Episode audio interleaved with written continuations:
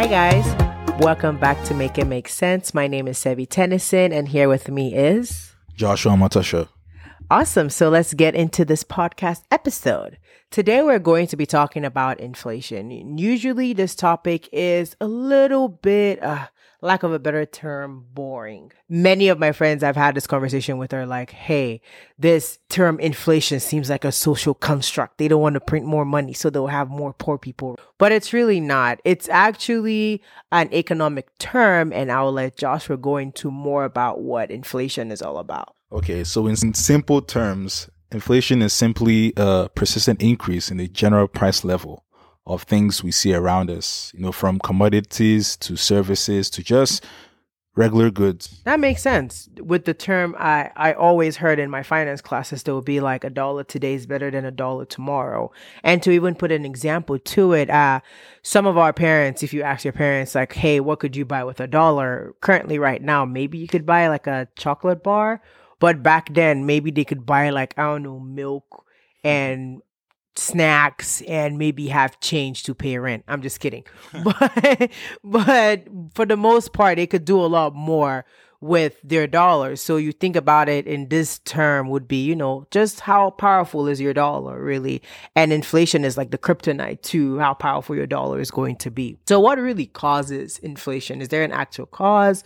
Uh, you see on CNBC, they're talking about the Fed chairman. He has something to do to help, you know, help out with inflation or reduce inflation. So, what really causes it, and how does the Fed come in?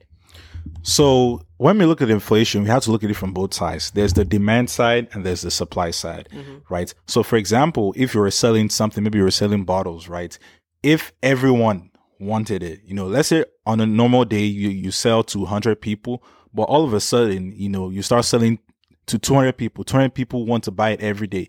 And you're not ready. You know, your manufacturers, your suppliers, you know, are not able to keep up with that demand. What are you going to do? You're going to have to raise prices. Yeah. You know, kind of to balance that out. So this is what we call demand side inflation. Yeah. And what causes this typically, or what you will hear a lot is um, wage inflation right? So a lot of economists believe that, you know, if you start earning more money, you know, if the general population start earning more money, they're going to have a higher purchasing power, you yeah. know, and they're going to demand more goods. Mm-hmm. And this is going to lead to demand side inflation. So the other type is supply side inflation. And this is kind of similar to what we're kind of facing right now. And this is just when there's disruption in the supply chains yeah. of different processes, you know. So last year we know we had COVID, right? And a lot of things could we not. We had or we're still having COVID going on. True, we're still having it. I mean, we thank God, you know, yeah. it's much better than it was last year, you know. So last year, a lot of things got disrupted because typically the summer period is when a lot of people build their houses right? Mm-hmm. And that's where you have your construction workers, you know, your building companies, they really get into gear. But because of COVID, they could not right? Mm-hmm. And because of that, there has been kind of inflation in a lot of the raw materials, things like lumber, steel, you know, between late last year till this year, it's lumber has really exploded. Yeah. Right. Because also the people who move these things from city to city or state to state have been having issues because of the lockdown. There's just been a lot of disruptions, even in the semiconductors, because a lot of the semiconductors made in Taiwan, a lot of the ones we use in the United States, and due to COVID, you know, they're having issues there in Taiwan as well because they've had yeah. the outbreak. Right. And even with cars, used cars are one of the largest, biggest sources of inflation this year. If you look at the CPI report, and this is also because of the same thing. Manufacturers haven't been able to keep up with the demand for new cars. Yeah. So most people have to resort to used cars, right? And, and obviously, when there's more demand for exactly. the used cars, the prices are just going up. Exactly. Makes makes perfect sense. So uh, I guess one of the things people are just wondering is like, okay, so what's the big deal if more and more people are able to earn money? Isn't that good? Because if you read some of the statistics, uh, people are not able to even have up to a thousand dollars in their account. So what's the big deal? Why don't you just print more money? And I put it this way imagine your favorite celebrity, right? Let's just say Beyonce is your favorite celebrity. Imagine if they were 1,000 Beyoncés. She wouldn't be as special now, would she? Right? So we need one Beyonce to make people think that, oh, she's really special, you know, because we just mm-hmm. have, there's limited resource of her. And that would give the dollar a lot more power when compared to foreign commodities. Now, you, I, I had someone was asking like, okay, so what's the big deal? What do I do now? Because when I watch CNBC, it looks terrifying that, oh my gosh, you know, inflation's really bad and you're coming down on Powell to increase interest rate. What does that mean? What does that have anything to do with anything? And in my opinion, you know, CNBC guys, are just weird sometimes. I feel like that's the reason why people tune in. And I really like my man Jay Powell, who's just staying on his grind and not, you know, Respect. giving into their dogmatic approaches of just making him just increase the rates or trying to, you know, bully him into increase the rates by bringing, you know, fear mongering or whatever. He's like, hey, I have a goal. The goal has not been met, and we're not going to increase interest rates. And they brought in about oh the whole wage situation going on, and it's like, no, the goal has still not been met. We're not increasing interest rates. So moving on to that because I know that whole six minutes was a little bit boring. I, I get it. This is interesting for me, but it might be boring for some other people. So what do you do now in the stock market? You re- what if I what if I'm someone who doesn't really care? Okay, great inflation, great interest rate, all that's great. What do I do now? What happens to my stocks? Do I sell? Do I hold? What's my time frame? Help us. What do we do? So we know that we can't see into the future, but we can have some things to give us kind of some guidelines. So according to the Fed, they're not even looking to raise rates in 2024. Yay. But at the same time, Jay Powell does not know how bad inflation could get. So we really don't know what's going to happen. That's why I would advise people to have what we call a barbell approach to stocks. What does that mean? So that means having some growth names and having some value names. So value names thrive in inflation, mm-hmm. while growth name while growth names thrive where there's lower inflation. Okay. So what does that so what are you suggesting people do? Is there is there like a certain percentages that they should have like a certain percent of value, a certain percent of growth? And from what you're explaining, you're saying that since interest rates are still low, growth stocks are going to succeed. Hence listen to our good versus value podcast. That was really good. But but since growth are they're going to succeed when there's lower uh, interest rates. So are you saying now there's more confirmation you load up on these growth stocks, or are you saying that hey, while you have your growth stocks, load up on your value stock. What percentage? 50 50, 60 40? How would you recommend this? That's a great question. So, we can even talk about how the market reacted yesterday after Jay Powell spoke. You know, we had a little spike in banks, you know, and tech kind of went down. But to, today we woke up and if you look at commodities, they're all crashing, right? Yeah. And the dollar is getting stronger. You know, yeah. all that money from commodities flew um, flowed into the dollar, which are bonds, and also flowed into some tech names, mm-hmm. right? Because they're starting to anticipate that okay, maybe Powell actually knows what he's saying. Yeah. So I think it's going to differ from person to person. I would say you should have nothing um, more skewed than a sixty to forty so either 60% to growth, 40% to value, or vice versa. It looks like that's for somebody who is risk averse, right? If you don't, yes. because I doubt, at least in my portfolio, is very heavy towards the growth. I feel like the only maybe commodity I have is like oil, right? Mm-hmm. Because I mean, I feel like oil has that volatility I like that could make me quick money. But other than that, many of my stocks are towards growth, right? So are you saying from a risk averse type person, 60 40 is, you know, decent enough that you wouldn't be adversely affected? Yes. So with the information we have, you know, obviously should be tilted towards more growth. But who knows what's going to happen next sure. month? When CPI numbers come out, who knows? You know, now personally, I believe that I agree with Jay Powell that inflation is transitory, at least in the in the most obvious parts. Because if you look at the CPI reports, the things causing the most inflation with used cars, yeah, oil, and some of the transportation. Yeah. And I think the used cars definitely is going to be transitory. Yeah. Right now, oil it can get a little bit more dicey whether that's transitory or not. Yeah. But I think in the long run, it's going to be transitory. But we can't say that for sure, right? Because no one knows what's going to happen tomorrow. And for most of our newer investors, I want them to err on the side of caution. You know, you can still yeah. make money because you still have those growth names. And let's say there is inflation, you you have some value names, right? Mm-hmm. So you can still make some money. That's why I'll say, okay, 60, 40. I guess a stock after seeing uh, the way Shopify responded positively, even though it was something that we're going to talk about in the future, I guess now is a really good time to talk about Shopify now because they ripped a lot just on Thursday, and that's really fantastic. And they continued this process into today. Well, not ripped, ripped was Thursday, right? So, what I would say is that I think if you are looking for a good growth stock, for me, Tesla has been pretty quiet lately, right? Yeah. And I think they definitely do have the possibility, especially since its all time high was around $900. And mind you, this stock rallied all the way from 100 and something dollars up until 2000 plus till they had their stock split. And now they're around 600 plus dollars. So I believe that it would be a good time to, you know, maybe get into Tesla for at least I am invested well into Tesla and I think that they have a good position to run up and they're reaching and approaching my uh, five year time horizon because I have been an investor since a long time now, since I started investing. But that's one of the stocks I feel like compared to the other stocks that have been running up, you know, like, you know, Google too has been showing some really good strength. Shopify has been showing strength. Even Moderna has been showing strength. But Tesla has been pretty quiet and they're heavily shorted too.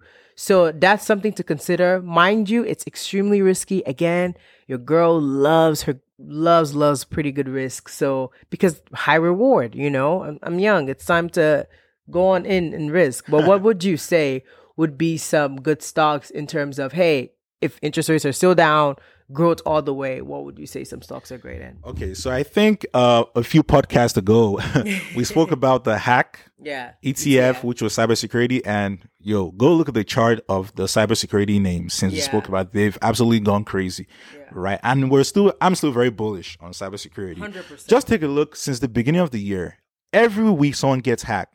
I know. Even right? the meat supplier got the meat supplier, even EA. You know, yeah. this week we read a report that EA got hacked. So this is something that's ongoing. I remember reading Biden's interview with Vladimir Putin, and he was saying that you know cybersecurity is very important. And something interesting, the Russian president said was that most cyber attacks originated from United States, you know, so they need to get their cybersecurity in check. So I know we spoke about CrowdStrike. I think we spoke about Zscaler as well. I'm not sure if we did, but um, since when we spoke about them, they've done really well. Mm-hmm right? And CrowdStrike is trying to head back to its all-time highs. Zscaler is not too far off, but one that hasn't done much is this company called Palo Alto Networks. Mm-hmm. Ticker symbol PANW. So I really like it. I think it's a good buy for cybersecurity.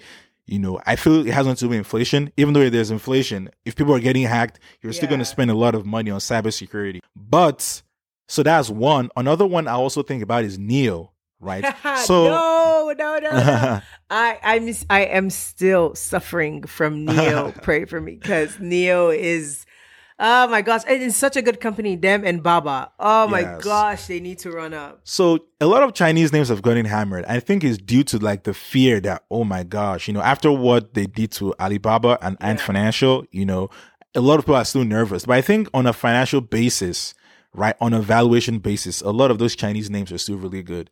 100%. And I look at NIO, I think in China at least, NIO stand a chance to be at least the top two.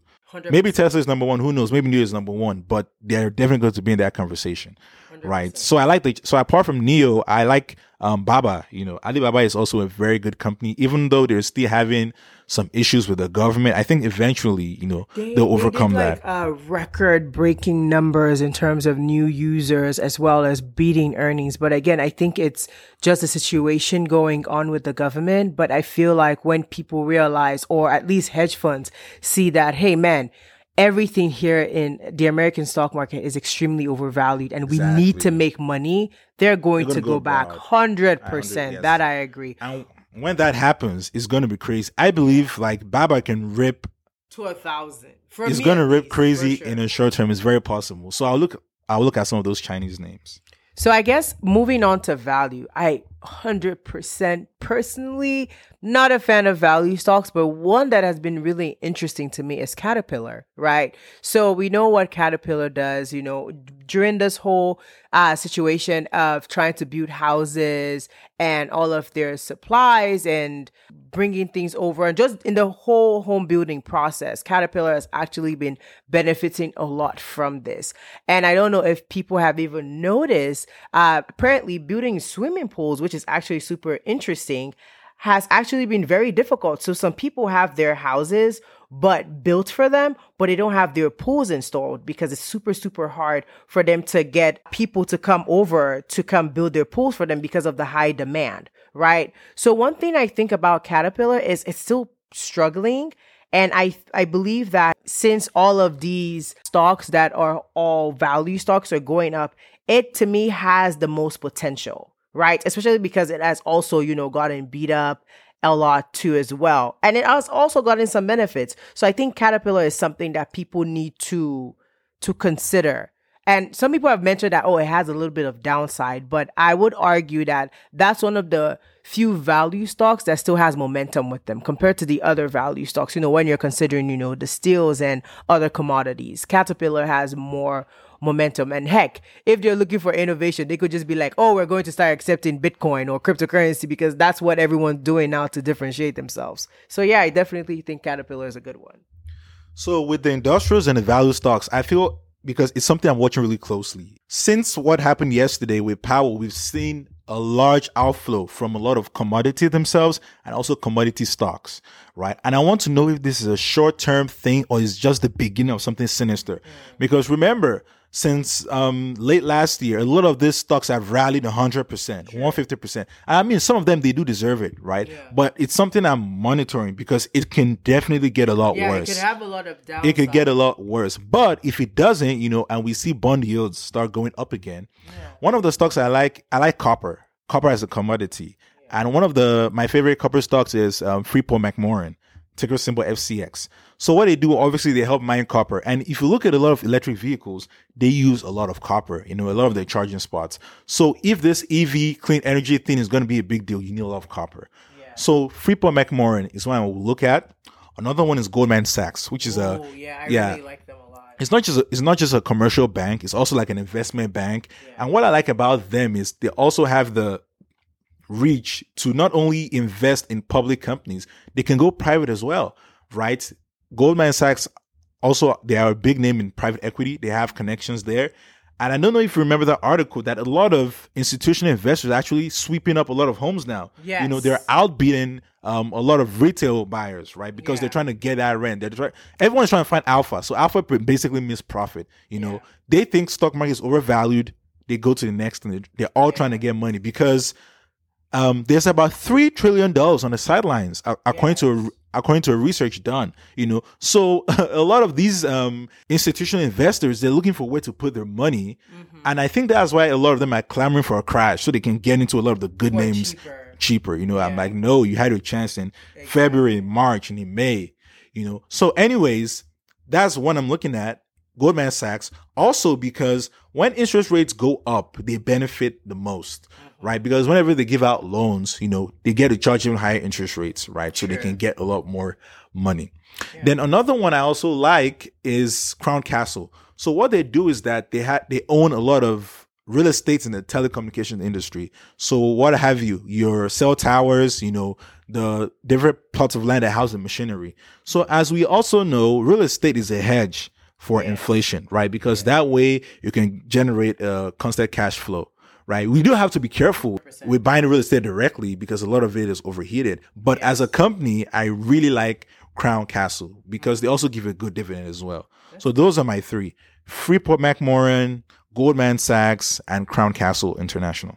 I personally just had only two, which is uh, just only one, which is just uh, Caterpillar. Again, I said I'm not a personal fan of value stocks.